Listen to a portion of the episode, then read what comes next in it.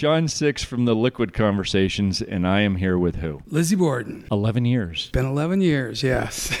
so, do, do you look back at 11 years and go, what the hell? I mean, how, how does that happen? I mean, you hear about people saying you have to have albums out within like a two or three year period. You took a decade and then some. When people come up to you and say, "Well, where have you been?" What do you say back to them? I say, "Been touring the world." You know, that's what I do. I we're, we've been touring all over the place. Not not so much in North America, but everywhere. Else. You you've never really stopped. That's the thing. Yeah, never stopped. So here in the states, people are like, "Well, where's he been?" Right. Well, he's been doing everything that he was supposed to been be doing. Playing Russia and South Korea and uh, all over Europe and UK and everything. So you know that never stopped. In fact, it increased. Okay, so uh, when you look at something like that and you think about how Europe and other countries appreciate metal or the music in general compared to the States, as an artist, how do you, coming from here, going over there, how, how does that kind of change how you look at music in general? Like, do you try harder? Do you say, well, I'm going to cater to that audience instead of my own audience here in the States? Or, well, it, for us, it was um, after the kind of the industry collapsed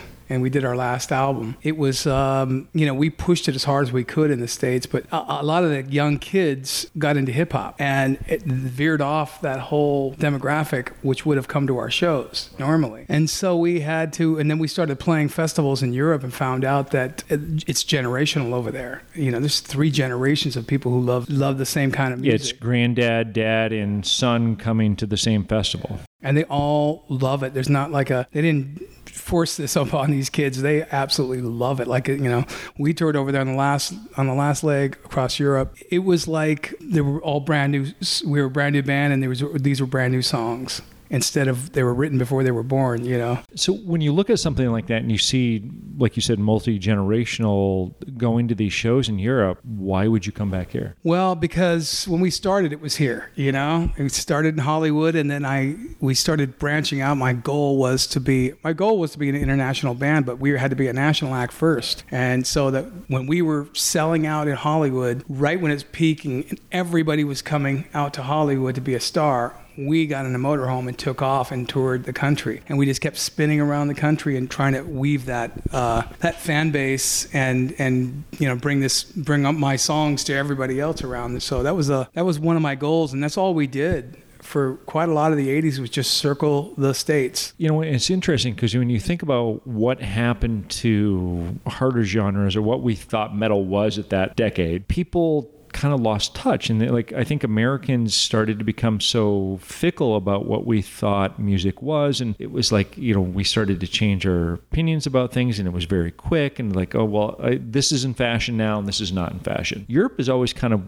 they stayed with it yeah and here it's like so if you wanted to kind of survive that what happened to glam bands coming out of the 80s and the 90s and grunge took over and then rap kind of crushed a lot of stuff especially with you had to go to Europe. You had no other chance to survive unless you went to Europe. That's true. I mean, it was uh, up until right now. I'm starting to see young kids getting into to hard rock again and heavy metal. So it's, uh, but before that, it was very difficult. Even for the extreme bands, you know, I had gone to the the, begin, the birth of this extreme movement. Some of the, the, you know, they had to band together, which they were smart to do. And when they did that, they were able to draw a certain amount, but it wasn't a lot and not compared to what they're doing now. Did you ever have that point where you're like, enough, I'm out? Of the whole business? Yeah.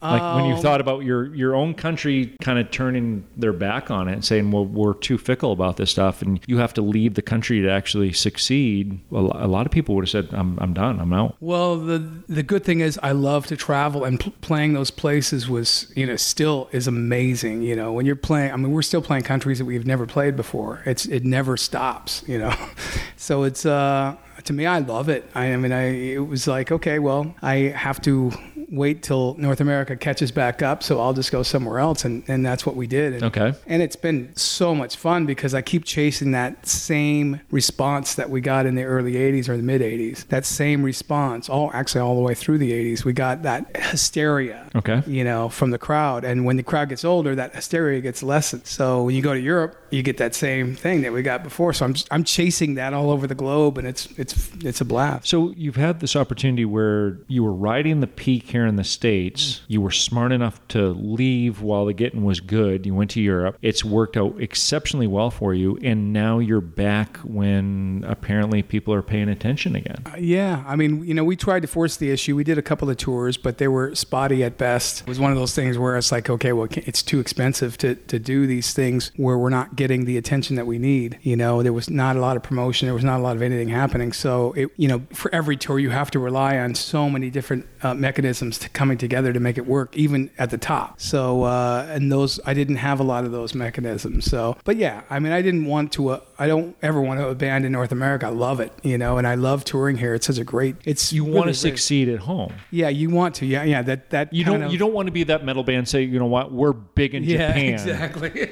but we're not big in New Jersey. But there are a lot of those bands, and you know, some bands are bigger in certain territories, and I never wanted that. I wanted to be, I wanted to be able to tour everywhere, including North America, and so it's just, um, and now th- that spark is is coming back. So I'm my one of my goals for this album is to do a proper U.S. tour. So uh, I'm working on that right now. So tell me about the new album. Tell me about you doing this thing 11 years later and you're swinging for the fences again here in the States. Well, I mean, it was. Uh, I had come off the last tour, and we had been putting in some of the usual songs in the back catalog that usually do it. But uh, for that last leg, I said, you know what? I'm going to play some songs that that I don't normally play that are more on the commercial side, but you know, but what were hits or whatever back in the '80s. So I put those in the set, and we went and did that last leg in Europe, and the crowd went crazy. It was it was a whole different reaction than we were getting with the other set of songs. So that made led me to believe what kind of album I needed to make, and so with this album, I was focused on songs, song because those are the songs that were were doing really well. They weren't metal extravaganzas. They were. Songs. You understand that that's a weird thing for somebody that's in metal to say we're focused on songs. Yeah, yeah. Because most Because not a lot of people say that anymore No, because- at all. for heavy metal, guitar players usually write the music. Oh, it's this- all crushing riffs, and everybody wants to get into. Yeah. Like you, literally, it, for a lot of people now, people get lost in the whole moment. And they're like, I don't even care who the singer.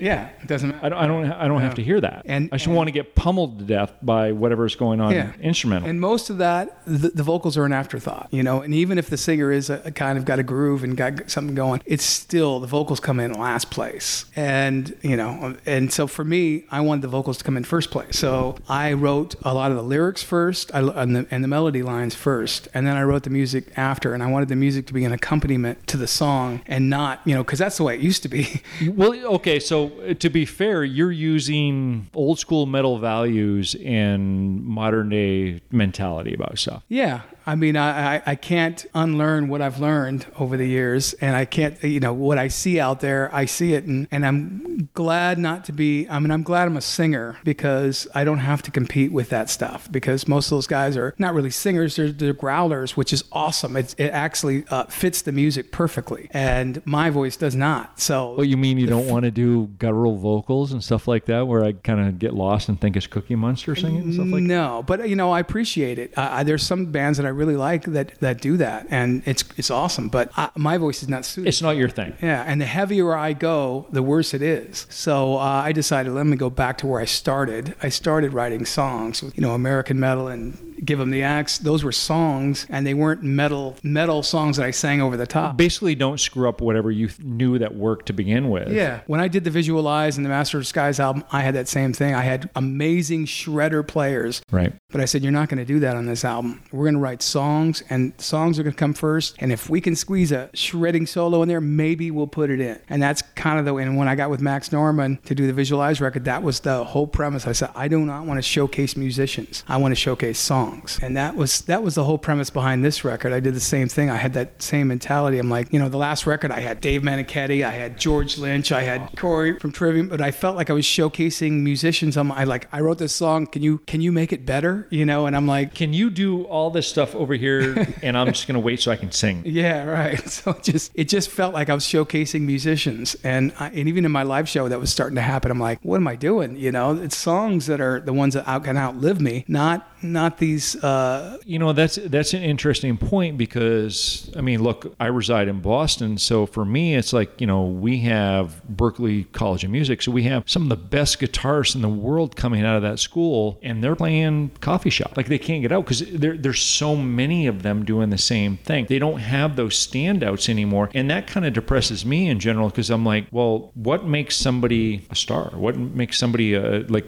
you know the person that gets up and commands a crowd? What gets literally somebody steps up to the microphone and watches people dance because of whatever they're doing? I think you have to go back in history and and look what someone like Jimi Hendrix did. People like Eric Clapton, all these people were in awe of him. And he came out of nowhere because he did something the same, only different. And that is what you have to do, you know? There was some it factor about it, and everybody now is trying to find that. And we're also having enlisting people that are getting paid to create that, create the band, put all these super talented people together about all this stuff. But in general, it's not really going to work. You have to have at least one person that can kind of command the audience. You have to have the one person like they're the orchestrating. So you, you understand that like metal has changed that way a lot. Now it's more about the peripheral stuff. It's more about the guys that are playing behind you than the singer itself. 30 years ago, metal was about the frontman. Yeah, and when I, I when I when I started seeing the even the thrash metal scene starting to rise, uh, like the first time I saw Slayer, I saw the crowd and they opened up for us on a couple of shows early on, but then all of a sudden they exploded. But the first time I, I was on a balcony, I was overlooking and it was like a beehive. But the thing I noticed was not one person was watching the band. They were beating each other up and it was fun and it was amazing and that energy was crushing. But I'm like, what am I? I can't. Why did you go there? Yeah. Yeah, why did you go to I the want people show? To to, to look at the stage and it worked for them but i knew that i needed to go a completely different direction for So, I, I all was a this- singer number one yeah all this time later, you're you're still going for the same. You're still swinging for the same fence. yeah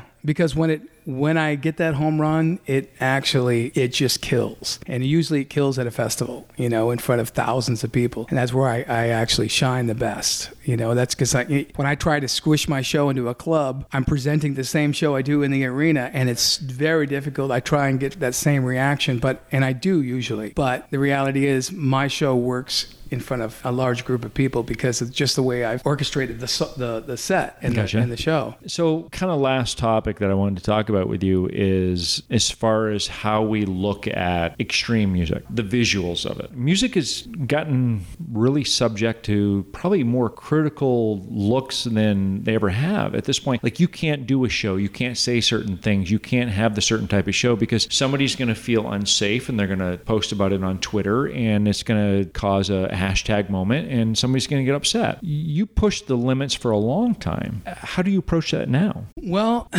Because you know somebody in the crowd in the back is going to be like, nope, nope, can't deal with that. Nope, I'm out. I think people buy into my show knowing it's a it's fantasy. It's not. I'm not trying to. Uh, I'm not trying to do what Marilyn Manson did. I'm not trying to shock people. I'm actually just creating a scene. So it could be that scene could be in a movie. Nothing. Nothing. What I do is is uh, trying to shock anyone. I'm just trying to entertain people in the best way that I know how. And usually that's like taking a scene out of a movie. If I do something in horror, which not all my show is horror. Only Right, only exactly. small pieces of it are. But if I do something that has blood in it or whatever, it's it could be taken out of a scene from any from a lot of different movies that I watch. So and I think people buy into it. They know what I'm doing. So when they buy the ticket, they know where they're going. I think so. I mean, I, I've never tried to shock. I mean, in the early days, of course, it was fun and it was easy. Uh, but when the Vice Squad started raiding our shows and stopping our shows, that's when I realized, okay, I've got to figure something else. Out. so you're not you're not expecting to see the soccer mom coming in with like the brood of kids and stuff like that and going,